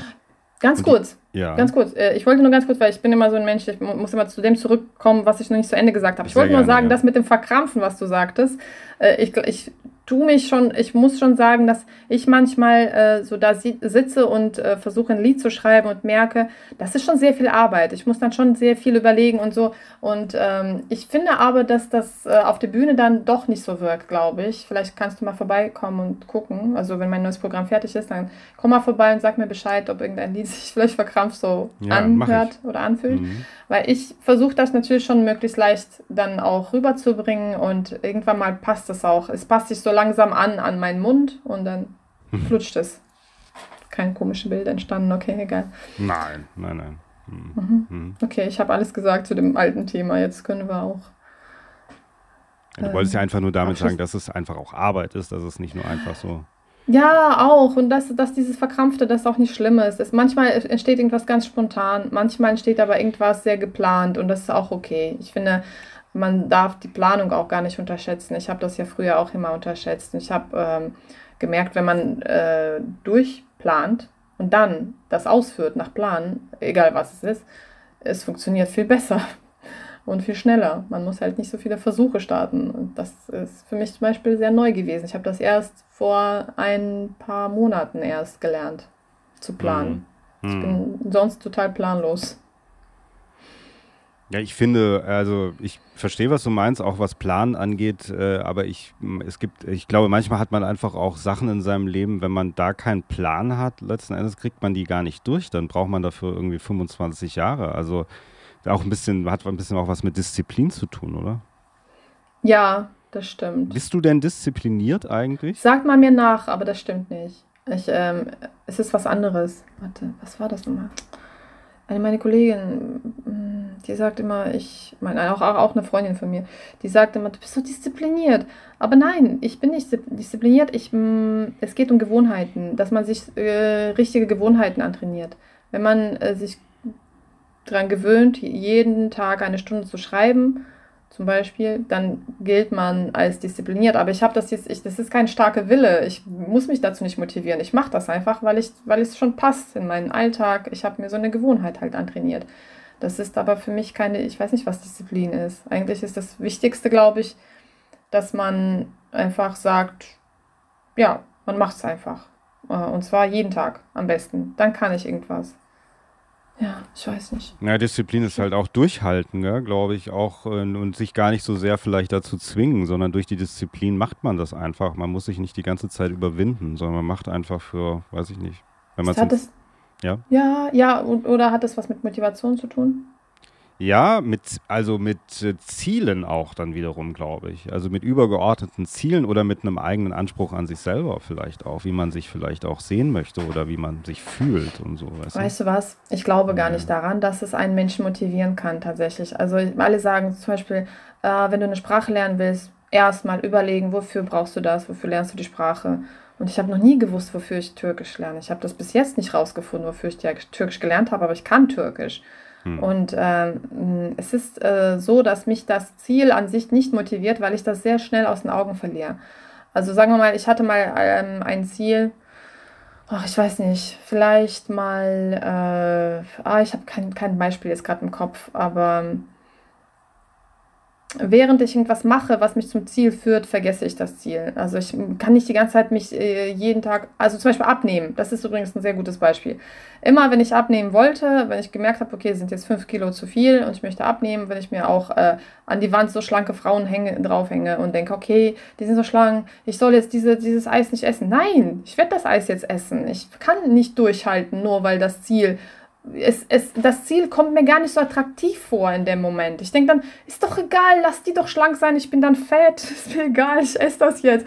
Ich kann das nicht. Was, was wirklich gut ist, das sind, sind wirklich Gewohnheiten, was, mir, was mich sehr äh, weiter, viel weitergebracht hat. Einfach, dass man gar nicht diskutiert mit sich selbst, warum setze ich mich jetzt zum Beispiel hin und lerne die Sprache eine Stunde lang. Warum? Weil es die Gewohnheit ist, weil es die Regel ist, weil es so ist. Nicht diskutieren, einfach machen. So. Und ähm, wenn ich nicht mit mir diskutiere, dann ist alles super. Aber wenn ich dann das Ziel mir vor den Augen halte, dann werde ich anfangen zu diskutieren und zu denken, brauche ich das Ziel wirklich? Also heute denke ich, ich brauche das Ziel nicht. Also ich möchte die Sprache gar nicht können. Ach, ich kann eigentlich auch ohne die Sprache leben. Warum sollte ich das? Ich weiß nicht, meine Verfassung ändert sich halt so schnell, als dass ich jetzt auf ein Ziel total fixiert sein könnte, längere Zeit. Das, deswegen die Macht der Gewohnheiten. Ich glaube, es gibt sogar so ein Buch. Könnte sein. Ja, ja, bestimmt gibt es so ein Buch, aber ähm, ich, ich, vielleicht war das auch äh, die falsche Wortwahl. Also ich meine auch als Ziel so ein bisschen, wie man sich, glaube ich, selber äh, seine eigene Identität, also dass man letzten Endes ja. sagt, das ist wer ich bin und ich mache diese Sachen, weil sie mich ausmachen, das ist vielleicht, Ziel ist vielleicht falsch gesagt, aber es ist eine Art, also es gehört halt zu einem irgendwie so ein bisschen dazu. Das ist also eine, ist eine Definition von einem selber, glaube ich. Aber die Definition von einem selber hat auch immer irgendwas mit einem Ziel zu tun, weil man dieses äh, sich selber, weil man nie wahrscheinlich auch äh, sich als perfekt empfindet, weißt du? Und immer wieder so einen Antrieb hat, immer wieder weiterzumachen, ja. Ja, also was gut ist vielleicht, äh, tatsächlich so ein Ziel zu haben, was möchte ich eigentlich für ein Mensch überhaupt sein äh, und dann entsprechende Gewohnheiten dazu quasi modellieren und einfach sich antrainieren. Die Gewohnheiten, die mich dazu führen, dass ich so ein Mensch werde, das ist vielleicht gar nicht so verkehrt. Also das passt dann zusammen, denke ich. Dein Ziel und meine Gewohnheiten passen, passen dann zusammen. Ähm, ja. Darf ich dich was fragen, was ja. mich jetzt gerade die ganze Zeit so neugierig macht, äh, weil du gefragt hast, wie du, also wie ich die deutsche Sprache so, ähm, wie sie so für mich klingt oder was, ich, ja. was ich darüber denke. Was denkst du denn von der russischen Sprache? Wie klingt die für dich? Na gut, das Erste, was mir in den Kopf kommt, ist natürlich, dass sie für mich eher hart klingt äh, von dem. Ich habe mich aber noch nicht in meinem Leben so sehr viel mit der russischen Sprache beschäftigt. Hm. Und ein russischer Akzent vielleicht? Auch? Hört sich das hart an? Soll ich dir was vorsprechen mit russischem Akzent ein bisschen, damit du das Gefühl dafür wieder bekommst? Ja, ja, ich ist mir schon, also ist mir schon bewusst. Hast, aber hast du dir schon öfter angehört als einfach reine russische Sprache wahrscheinlich? Ja, ja, ja. Es, es gibt ja auch, also es gibt auch, es gibt ein, zwei Comedians auch in Amerika, die ähm, auch dann auch mit amerikanisch, also als äh, Englisch sprechen mit russischem Akzent. Natürlich immer solche Klischee-Rollen auch natürlich, hm. gell, dann äh, da auf der Bühne zeigen. Ähm, ich würde sagen, es hat auch so einen gewissen Singsang. Also es hat auch so ein, uh, du, uh, also es, es, hat so ein bisschen okay. so eine Art, so ein Auf und Ab auch für mich letzten Endes, die russische, ja? russische Sprache von dem. Aber das könnte ich jetzt eher über den Akzent definieren, weil ich mit der russischen Sprache mich, wie gesagt, noch nicht so auseinandergesetzt habe. Dass ich da nicht mhm. so diesen, diesen, diesen Singsang höre. Mhm. Aber bei so einem, äh, bei so einem Akzent finde ich es ganz interessant, weil es natürlich äh, sehr so, sehr tief manchmal geht und sehr so, uh, und dann wieder, natürlich hat es, äh, hat es eine andere, manchmal was Kantigeres, aber ich glaube, das hat die deutsche Sprache für andere auch, die Deutsch zum Beispiel nicht können und nur, den, nur das Hören, also nur so dieses, wie man es natürlich vom Klischee her kennt, dieses ja, ja genau, ja, so. ja. Oder und, der Knacklaut, ja. Genau. Oder der Knacklaut, genau, den ich jetzt gelernt habe. Sehr interessant, werde ich mir immer behalten, den Knacklaut. Ja. Ähm, also, und dann manchmal denke ich, haben die was vielleicht sogar was Artverwandtes, diese beiden Sprachen? Ja. Hm. Ich weiß es gar nicht, aber so ein bisschen, ja? Ein bisschen schon, oder? Das, ja, ein bisschen schon auf jeden Fall. Also zum Beispiel, wenn ich Türkisch und Russisch oder Türkisch und Deutsch vergleiche, Türkisch ist ganz woanders. Also auch ja. Grammatik und so und äh, Satzbau und so. Aber ähm, das Interessante ist tatsächlich, also wir empfinden Deutsch als sehr hart und die Deutschen empfinden Russisch als relativ hart oder den Akzent. Ja. Und das finde ich immer sehr spannend. Aber eigentlich, ich als äh, quasi Aussprachetrainerin kann sagen, dass der Mund und die Lippen und die Atmung auch und äh, die Zunge im Russischen einfach mega entspannt sind. Die sind viel, viel, viel entspannter als im Deutschen. Im Deutschen sind die richtig kantig und hart. Man muss richtig starke Zunge haben. Man muss die Zunge richtig trainieren, damit man die ganzen mhm. ähm, langen E's und I's aussprechen kann. Oder Ich ist auch sehr schwer. Dafür muss man auch eigentlich die Zunge trainieren. Äh, weil die Russen und ihre Zunge, das sind so wie Betrunkene. Also mhm. die Zunge okay. ist, die verhält sich wie so ein Betrunkener, der sich nicht halten kann. Mhm. Ist einfach so, ich bin hier, ich bin da. So, das ist, ähm, das lässt sich sehr übertragen übrigens, das, was ich im Mund äh, so entdeckt habe, im deutschen Mund oder im russischen Mund, es lässt sich sehr gut auf die Mentalität übertragen. Mal gucken, ob ich das lustig verpacken kann. Ich werde mir Mühe geben. ja. ja, von den, deswegen meinte ich eben auch von den möglicherweise Parallelen der Sprache, dass äh, du zum Beispiel, weil du gesagt hast, ähm, du empfindest Deutsch eigentlich als eine ganz schöne Sprache, dass ich denke, ja gut, aber vielleicht auch, weil du diesen Hintergrund dann hast, weil ja, du eher weil du in Russland geboren worden bist und so und jemand, weiß nicht, vielleicht ein Franzose oder so, der würde es vielleicht ganz anders sehen, ja. Mhm. Also weil ja. wir irgendwie artverwandt halt, irgendwie so ein bisschen artverwandt sind. Ja. Ich muss dich noch mal kurz fragen, ja. du bist ja mit 15 bist du nach Deutschland gekommen, ja, mit deinen Eltern? Ja, richtig. Da hast du noch kein Wort Deutsch gesprochen. Mm, ich konnte tatsächlich Hände hoch. Hände hoch. Ja, das ist wirklich wahr. Das, ähm, das äh, singe ich auch in diesem Lied über Integration, aber das stimmt aber auch. Das konnte ich. Ich konnte Hitler kaputt konnte ich und Hände hoch. Weil wir haben auch äh, als Kinder auch ein bisschen Krieg gespielt äh, auf den Spielplätzen tatsächlich. Und das äh, hat uns alles alle noch sehr stark geprägt irgendwie. mein, ich meine, mein Opa war im Krieg und hm. ja, meine auch. Die, ja. Hm. Wie alt bist du eigentlich? 45. Ah, okay. Ich bin 42. Hm. Und, ja, sehr, ja. ein bisschen ein Alter. Hm. und 1, 2, 3, glaube ich, oder so. Oder vielleicht sogar fast bis 10 zählen, weil da gab es ein Lied, irgendwas mit 1, 2, Polizei, 3, 4, Brigadier, 5, 6, Butterkeks. ja, in den 90ern. Ja, ja, ja, ja genau. Ich ja, bin ja 96, 96 nach Deutschland gekommen. Mm. Also ich erinnere mich an dieses Lied sehr gut, ja. Mm. Ja, ich auch. Ich auch, tatsächlich. ähm, Wie hast du denn, bevor du nach Deutschland gekommen bist, kannst du dich noch erinnern, wie du was du gedacht hast, mit was für einer Erwartungshaltung da, du da, also was hast du von Deutschland gedacht, was Deutschland ist für ein Land? Ich habe nicht so viel darüber nachgedacht, muss ich schon sagen. Ich glaube, ich wusste nicht so viel, wie Deutschland ist. Ähm, aber es war immer so der Westen, wo man gedacht hat, okay, der Westen ist immer, immer irgendwie cooler. Wir sind hier irgendwie voll ähm, das ist alles so arm hier und ich weiß nicht. Ich, wir haben alle Richtung Westen geguckt in den 90er Jahren. Total krass. Mhm. Also, und es war einfach, ich dachte, da ist das Leben auf jeden Fall irgendwie anders, irgendwie besser. Ich habe auch äh, wirklich davon geträumt, also auch nachts Träume gehabt, ich, so wie ich mir das so vielleicht hätte vorstellen können. Ähm, aber es kam dann irgendwie doch alles ganz anders. Also ich weiß nicht, was ich mir so genau vorgestellt habe, aber es war auf jeden Fall irgendwie eher so, wahrscheinlich eher so wie USA, weil USA kannten wir aus den Filmen. Wir haben sehr viele Filme halt äh, auch geguckt. Mhm. Aber ja, keine Ahnung. Also das war auf jeden Fall, ich war auf jeden Fall offen für irgendwas Spannendes und ich war sehr neugierig. Und war es dann spannend, als du hier warst? Ja, schon. Also es war auf jeden Fall sehr interessant. Also wir sind dann so im so eine Unterkunft für äh, Flüchtlinge oder für, ja, für verschiedene Migranten äh, in der Nähe von Aachen in Herzogenrath äh, sind wir da so angekommen.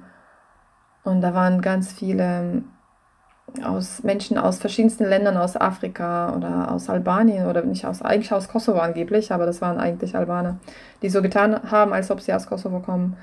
Äh, das habe ich halt von denen erfahren, deswegen sage ich das so.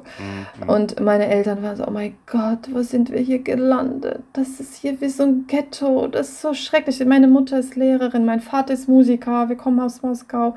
Und die sind so, oh. Mhm. Und ich so, wow, wie geil ist das denn? Das ist wie in echten Filmen, so voll aufgeschlossen. Ich habe mich sofort in die albanische Sprache verliebt. Unglaublich. Mhm. Ich liebe sie bis heute. Mhm. Ja, ich war sehr offen für alles und sehr, sehr aufgeschlossen und so. Hab direkt gedacht, wow, wie interessant hier alles ist und so und habe äh, ja viele Überraschungen natürlich auch gehabt oder erlebt. Und, hat, ja. und hast wie lange gebraucht, um Deutsch zu lernen? Na, vielleicht ein Jahr. Also man kam dann in so eine, heute gibt es so internationale Klassen, heißen die, glaube ich. Damals hieß es noch Förderklasse. Und das war dann nicht integriert in die Schule, wo wir früher, wo, wo wir dann hingegangen sind, mein Bruder und ich, sondern es war in einer separaten Schule. Also da war in einer normalen, glaube ich, weiß nicht, was es war, vielleicht Hauptschule oder Realschule. Das war aber eine ganz separate Klasse, da haben wir dann halt Deutsch gelernt. Ich habe relativ schnell angefangen zu sprechen. Das war relativ schnell. Ähm, aber trotzdem, ich würde sagen, nach einem Jahr fühlte ich mich dann schon in der Sprache relativ wohl. Hm. Ja, genau. Man lernt es schnell als Kind, glaube ich.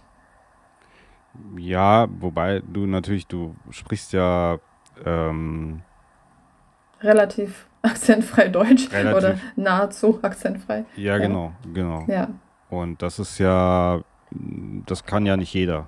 Also ich glaube, es ist auch ein Talent, glaube ich auch, oder?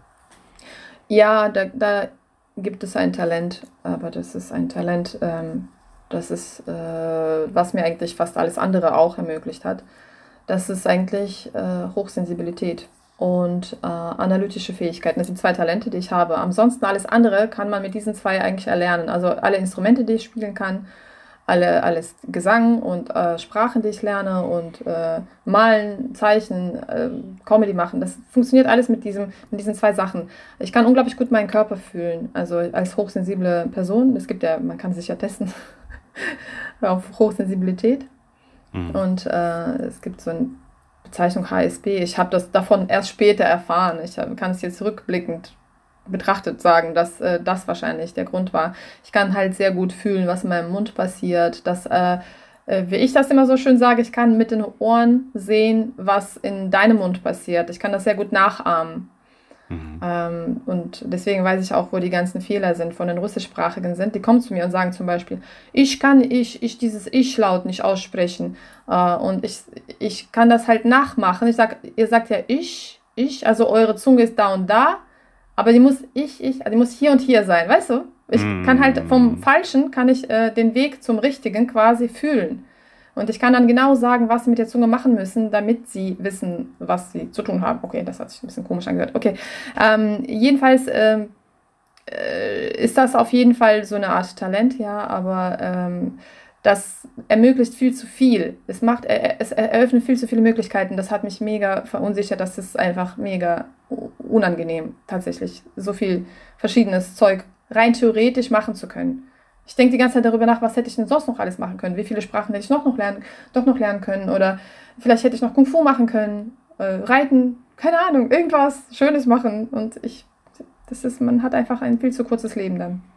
Na gut, du kannst ja noch Kung Fu machen äh, und reiten auch. Ja, ähm, ja, ja, also äh, ich meine natürlich jetzt mit Akzent und so weiter, wobei ich finde, man, bei manchen Sachen, die, die, du sagst, äh, sind äh, manchmal klingt es so ganz, als wärst du, könntest du auch irgendwie aus England oder so kommen, manchmal mhm. ganz leicht, also manchmal so ganz leicht in Unterton, aber manchmal wenn bei so mhm. Wörtern mit so eher härteren Lauten, da hört man es so ganz leicht, ja, natürlich. Mhm. Aber es ist ganz interessant auf jeden Fall trotzdem. Man muss ja erstmal, äh, man muss erstmal darauf kommen, dass du einen Akzent hast, ja, sozusagen. Ja, ja, viele hören das ja auch nicht. Also viele sagen, ich höre gar nichts.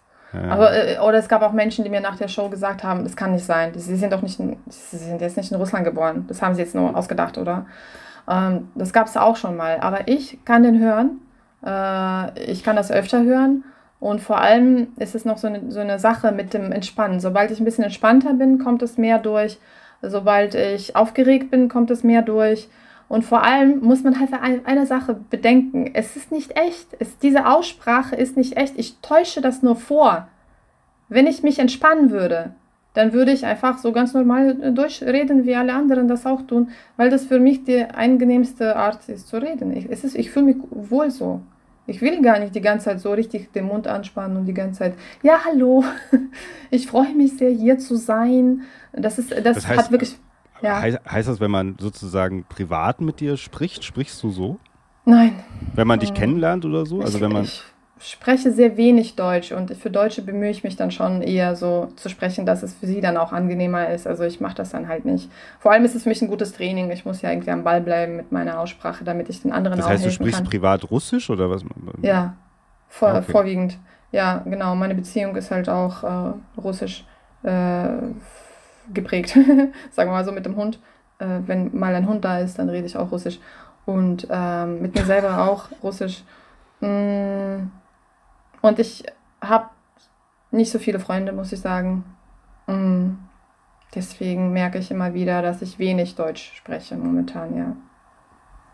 Okay. Also der Hund ist. Du hast keinen Hund oder hast einen Hund? Momentan nicht. Der eine ist gestorben. Äh, der, dann war ganz kurz so ein anderer, anderer Hund da, der wurde uns einfach so aufgedrückt, damit die Frau da irgendwie Okay, aber der, mit dem hast du, hast du Russisch, Russisch gesprochen. Ja. Okay. Und dann mit dein, eben mit deinem Freund oder mit deinem ja. Mann oder so sprichst du auch Russisch? Ja, mit meinem Sohn auch. Äh, und mit äh, mein Sohn bemüht sich immer Deutsch zu sprechen und wenn wir da mal reden, dann ähm, auch Russisch. Äh, äh was habe ich gerade gesagt? Der bemüht sich immer Deutsch zu sprechen. Nein, der bemüht sich immer Russisch zu sprechen, damit er Russisch nicht vergisst. Ja. Äh, sein Russisch ist mein, zumindest nicht sehr gut. Und äh, da versuche ich auch ständig mit ihm halt Russisch zu sprechen und dann auch noch mit, ähm, warte, mit meinen Eltern spreche ich am öftesten. Also ich telefoniere sehr oft mit meinem Vater, muss ich sagen, schon fast jeden dritten, jeden vierten Tag auf jeden Fall.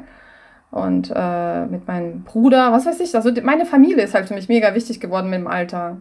Ich weiß mhm. nicht, kennst du das oder hast du das nicht erlebt? So, das irgendwie habe ich das für mich so entdeckt, dass die Familie ist dann doch schon irgendwie am nächsten. Ja, ich habe ja, also ich habe nicht so viel Familie. Ich habe eine Tochter und so. Der Rest ist so. Mein Vater ist schon vor langer Zeit, längerer Zeit gestorben und äh, meine Mutter hab, geht hm. so Verhältnis und so. Also hm. äh, deswegen bin ich eher so Freunde und äh, meine Tochter vor allem. Das ist eher so meine Familie. Deswegen ist es so, bei mir, glaube ich, war früher meine Familie, all, also alle so Großeltern. Ich hatte ein sehr enges Verhältnis zu meinem Großvater und so. Das war früher ganz wichtig. Und das, das bin mhm. ich aber immer, umso älter ich wurde, ist es, hat sich eher von mir entfernt. Also eher umgekehrt vielleicht als bei dir. Ja. Ähm, Nochmal kurz diese abschließende Frage. Haben wir als Deutsche dann eben ein falsches Bild zu Russland? Äh. Oder haben wir gar kein Bild? Aus deiner Erfahrung? Bild. Ich glaube, ihr habt kein Bild. Mhm. Nein, es ist ja so, dass, dass das ist eine viel zu komplizierte Frage. Damit willst du abschließen, echt? Also, nee, nee, das ist, ich habe immer die abschließende Frage und dann habe ich noch die alles abschließende Frage. Alles abschließende, okay. Also das ist nicht so einfach, weil ähm, wie kann man ein Land greifen? Ich meine, was hast du denn für ein Bild von Deutschland auch? Also das hm. ist, ich habe, mein Bild von Deutschland hat sich geändert in den letzten, in den letzten Jahren ich habe ein ganz anderes Bild gehabt und es hat sich alles sehr stark geändert und auch teilweise leider nicht zum Positiven, muss ich sagen. Mhm. Ähm, aber ist auch Russland, es ist einfach unglaublich äh, viel, was man da bedenken muss. Einfach, was ist denn ein Land? Also das sind Menschen, die darin leben. Was ist eigentlich die russische Mentalität?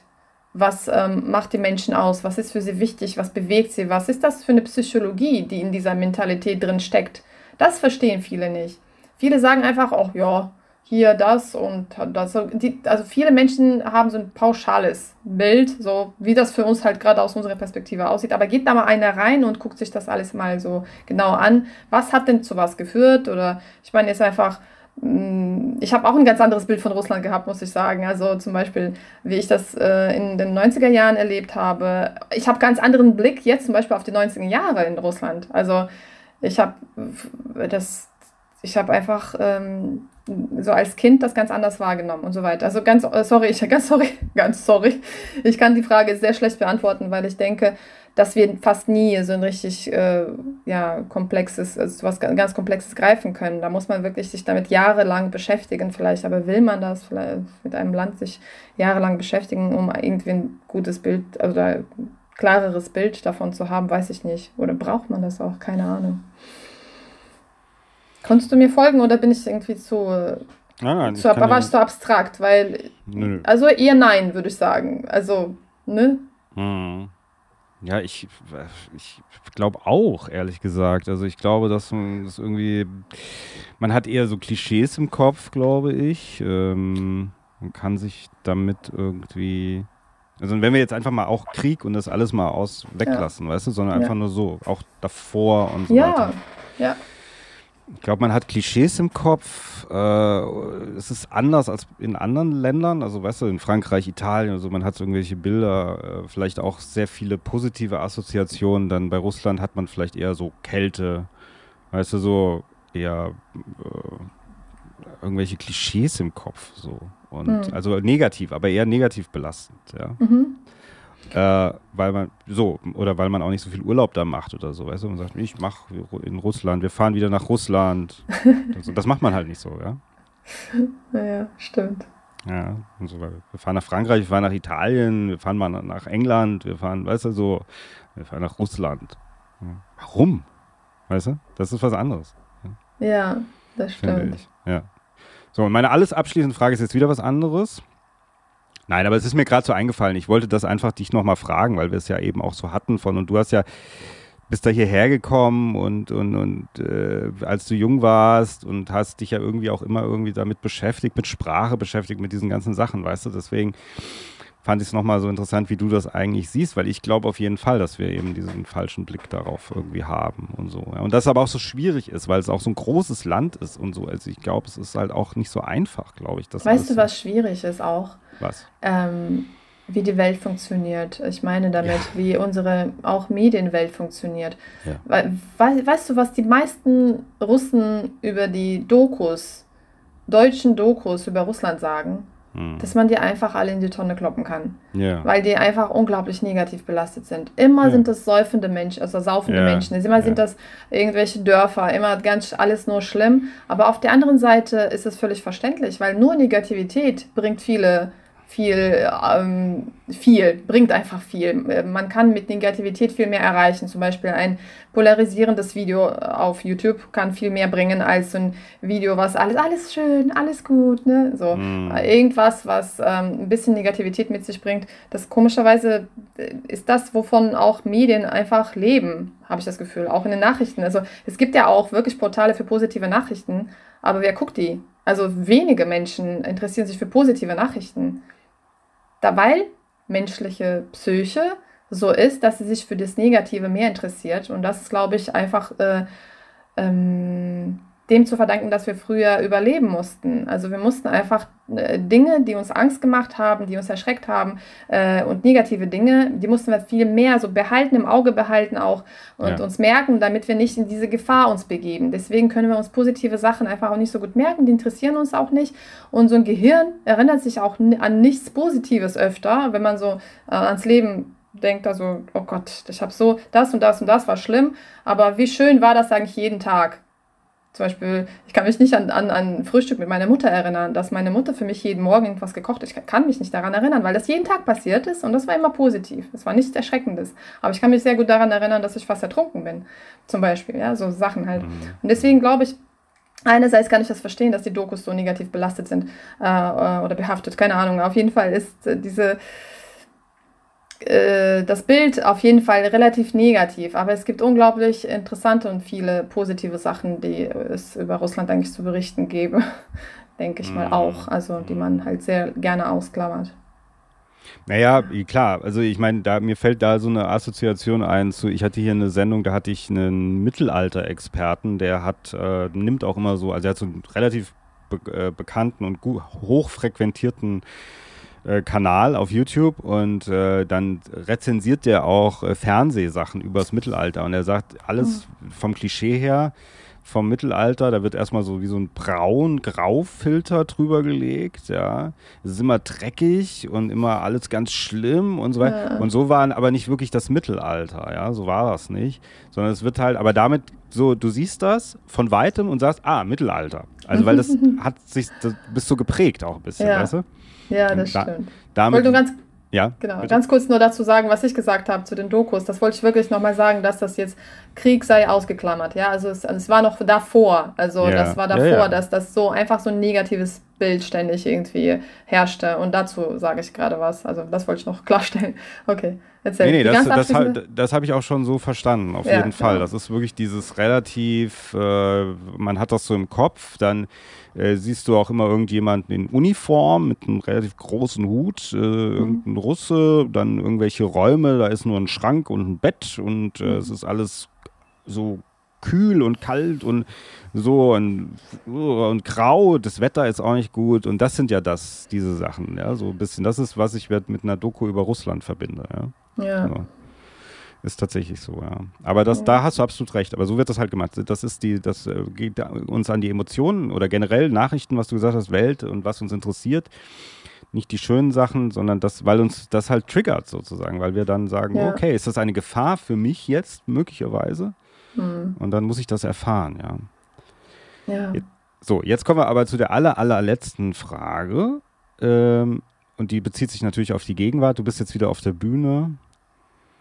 Fängst jetzt langsam an, hast du gesagt, sozusagen, ja. Mhm. Ähm, bist du froh, dass du die, da wieder jetzt bist? Also, dass du dich wieder sozusagen zurückentschieden hast? Ja. Ja. Ja, ich bin, ja. ich bin, äh, glaube ich, vor allem ähm, alles, was mich so angeödet hat und irgendwie so teilweise zum Schluss auch genervt hat, vermisse ich irgendwie momentan. Das ist voll krass. Also ich würde so gerne nochmal einfach wie früher mal zu einem Solo fahren, in einem Hotel übernachten, auch diese Zugfahrt einfach mal mitmachen. Also keine Ahnung. Äh, aber das, ist, das dauert wahrscheinlich nicht lange, bis ich dann sage, oh mein Gott, das nervt mich doch wieder. aber mal gucken. Aber ich, ähm, vor allem aber diese Begegnung mit Menschen. Ich muss schon sagen, ich bin in letzter Zeit, glaube ich, unglaublich traurig darüber, wie stark wir uns alle entfernen voneinander. Dass wir durch die sozialen Netzwerke entfremdet werden. Wir werden so fern voneinander gehalten. Wir, es wird uns vorgegaukelt, dass es halt so ein Leben ist, dass da Comedy auch gibt. Man kann ja auch Comedy gucken, übers, äh, keine Ahnung, man kann immer diese kurzen Videos sich angucken, Reels, was weiß ich, wo, TikTok, was auch immer, ne? Äh, und es ist so schade, dass dieses sich in echt begegnen, dass es einfach verloren geht. Und ich freue mich einfach auf die Menschen. Ich würde sie am liebsten umarmen, wenn ich die sehe. Wirklich, wenn ich einfach mein Publikum sehe, würde ich dir am liebsten, ich glaube, ich gehe so auf die Bühne, genau, das wäre eine Idee. Ich gehe einfach mal, endlich mal so auf die Bühne, weißt du, normalerweise gehe ich so, weil ich bin so ein relativ verkrampfter Mensch, was äh, meinen Körper betrifft, zumindest wenn ich aufgeregt bin, dann bin ich immer so, ja, hallo, so. Keiner merkt mir das an, dass ich aufgeregt bin, aber wenn ich mich wenig bewege, dann weiß man, ich bin aufgeregt, also diejenigen, die mich kennen. Aber ich würde dann wirklich so gerne so auf die Bühne gehen, so, juhu, ich bin da, weil ich habe das vermisst, das ist eine echte, Interaktion, auch nach der Show einfach mal kurz da zu sein. Ich habe das immer so wie so eine Art Autogrammstunde quasi ähm, bezeichnet. Aber es geht mir darum, dass ich nochmal die Menschen mir richtig angucke, die gehen mir vorbei. Wir reden einfach so ganz kurz und ich verabschiede mich immer so, weil ich die liebe. Ich liebe mein Publikum, ich liebe Menschen generell, ganz ehrlich gesagt. Also, und ich liebe diese, diese echte Reibung, echte Begegnung und nicht dieses die ganze Zeit online, online und immer alles nur online. Also ja, so das, wie wir jetzt gerade. ja, deswegen ja. denke ich, wir sollen das löschen und wir treffen Na, uns in echt ja. und wenn ich, ich würde sagen, wir saufen, aber leider trinke ich keinen Alkohol, aber wir könnten dann meinen alkoholfreien äh, Wodka trinken, nämlich Wasser. Mhm. Ja, absolut. Also ja. Ich, wir haben auch, ich kenne auch ein paar äh, alkoholfreie Cocktails, die sind ganz lecker. Es ist nicht immer nur Saft, den man zusammenmischt. Es gibt auch noch ja. andere Sachen. Ja. ja, guck mal. Das wäre schon mein Grund. Ich komme. Okay, so machen wir das. Mhm. Ja, also ich verstehe, was du meinst. Du kannst ja auch so ein T-Shirt, äh, so Free Hugs kannst du dir auch. Das ja, funktioniert das doch meistens. Was. Ich liebe Umarmungen übrigens. Ich bin nicht so der Kussstück. Ich liebe also Umarmungen. Wer hat denn das gesagt? Das sagte doch, sagte das nicht Olaf der Schneemann bei Frozen? Die Eiskönigin. Der ah, sagte, ja, ich liebe ja. Umarmungen. Ja. das, das weiß sein, ich noch. Muss ich mit meiner Tochter gucken, ja. Ah, okay. Schon länger her. Ja, nee, ich, ich liebe es wirklich. Also ich bin nicht so der, ne, es gibt diese Menschen, die einfach so Küsschen, Küsschen, nee, ich muss richtig äh, Menschen drücken. Hm. Ja. Ja, ich verstehe das total. Ich kann das absolut nachvollziehen. Ich habe äh, in der Corona-Zeit habe ich äh, logischerweise war ich auch äh, nur zu Hause, habe natürlich dann meine Film-Talkshow gemacht äh, und habe tolle Leute kennengelernt und viele Künstler hatten Zeit. Das heißt, ich hatte viele Interviewpartner, viele Gäste. Ja, das muss man schon sagen. Äh, bin, habe 10 Kilo zugenommen, das habe ich ja bereits erwähnt. Äh, und damals hat man aber auch gedacht, die Welt wird vielleicht immer so bleiben. Man kann sich das gar nicht mehr vorstellen, dass die Leute wieder ganz normal rausgehen. Und ich habe immer währenddessen, früher schon mein ganzes Leben lang, immer in der Gastro so gearbeitet nebenher. Das liegt mir so ganz so. Ja, ich mag mhm. das ganz gerne. Ist immer was los und so. Ja. Und dann bin ich, äh, Anfang des Jahres habe ich wieder angefangen und das habe ich eigentlich nicht gedacht. Ich habe gedacht, ich habe das hinter mir, ich möchte das nicht mehr machen mit, äh, mit äh, Anfang, Mitte 40, ich habe keinen Bock mehr und so. Und dann habe ich das gemacht und bin da in so eine neue Welt reingekommen, so mit ganz zusammengewürfelten Leuten. Das ist so ein Laden, der relativ Mischung aus Restaurant, Kaffee, Club, alles so ein bisschen so eine Mischung. Und der läuft sehr, sehr gut. Es ist unglaublich voll immer und es macht sehr, sehr viel Spaß. Und auf einmal merke ich halt, dass ich das aber auch wirklich vermisst habe und auch brauche. Diese Leute, dieses Echte, ja. Diese, die Kollegen, die Gäste, das alles so. Dieses, da ist irgendwie was da. Also es gibt viele Veranstaltungen, die auch draußen stattfinden. Es ist eine ganz schöne Gegend so hier in Darmstadt. Wir haben nicht so viel schöne Gegenden in Darmstadt, aber die ist ganz schön. Und dann, ich sage das auch öfter mal zu meinem Kollegen, sage ich, das ist ganz schön, wir müssen, wir nehmen irgendwie daran teil und müssen trotzdem irgendwie nicht, wir setzen uns nicht auf die Bierbank oder draußen hin und sagen so, ja, ich sitze jetzt hier und gehe aus, sondern wir sind trotzdem wie total integriert, aber irgendwie doch nicht so richtig dabei. Also ja. das ist so ganz cool. cool. Das ist so, ein, ja. so, ein, so, eine Mischung, ja. Und deswegen verstehe ich, was du meinst. Also dieses Echte und dieses, da passiert was, da pulsiert auch was. Das ist halt irgendwas, was man braucht, ja. So, ja, ich, ich glaube, wir Menschen brauchen das. Aber ich auf der anderen ja. Seite nochmal auch für die, die Generation, die vielleicht auch zu sehr am Rechner sitzen oder so. Also meine Tochter, die ist jetzt 15, die macht auch sehr viel draußen. Die sitzt auch jetzt nicht vorm Rechner, sondern die hat ihre Clique und macht und tut und ist dauernd unterwegs. Und ich glaube, das kommt alles wieder. Ja, ja, ja das denke ich auch. Ja. Gut. Wir sind guter Dinge. Liebe Lisa, ich danke dir sehr. Es war sehr interessant, mit dir zu sprechen. War ganz toll. Freut mich. Kann ich nur so zurückgeben. Danke, Chris. Ja. Ich wünsche dir alles, alles Gute. Ähm, und ja, hoffe, dass du das dort wieder findest auf der Bühne. Und dass dir genau das passiert und dass dich ganz viele Leute umarmen. Ja, ja hoffe ich. Danke dir. Vielen Dank. Das äh, ja, war cool. Dankeschön. Das, äh, was soll ich dir wünschen? Was wünschst du dir, dass ich dir wünsche? Ich wünsche dir alles Gute. Das ist zwar zu banal, aber das ist doch irgendwie, das umschließt doch irgendwie alles. Ja, natürlich. Ja, wünsche ja. mir alles Gute. Und äh, also bleib noch in der Leitung, ganz offiziell. Ja. Vielen lieben Dank und vielleicht bis zum nächsten Mal. Mach's gut. Ja, tschüss.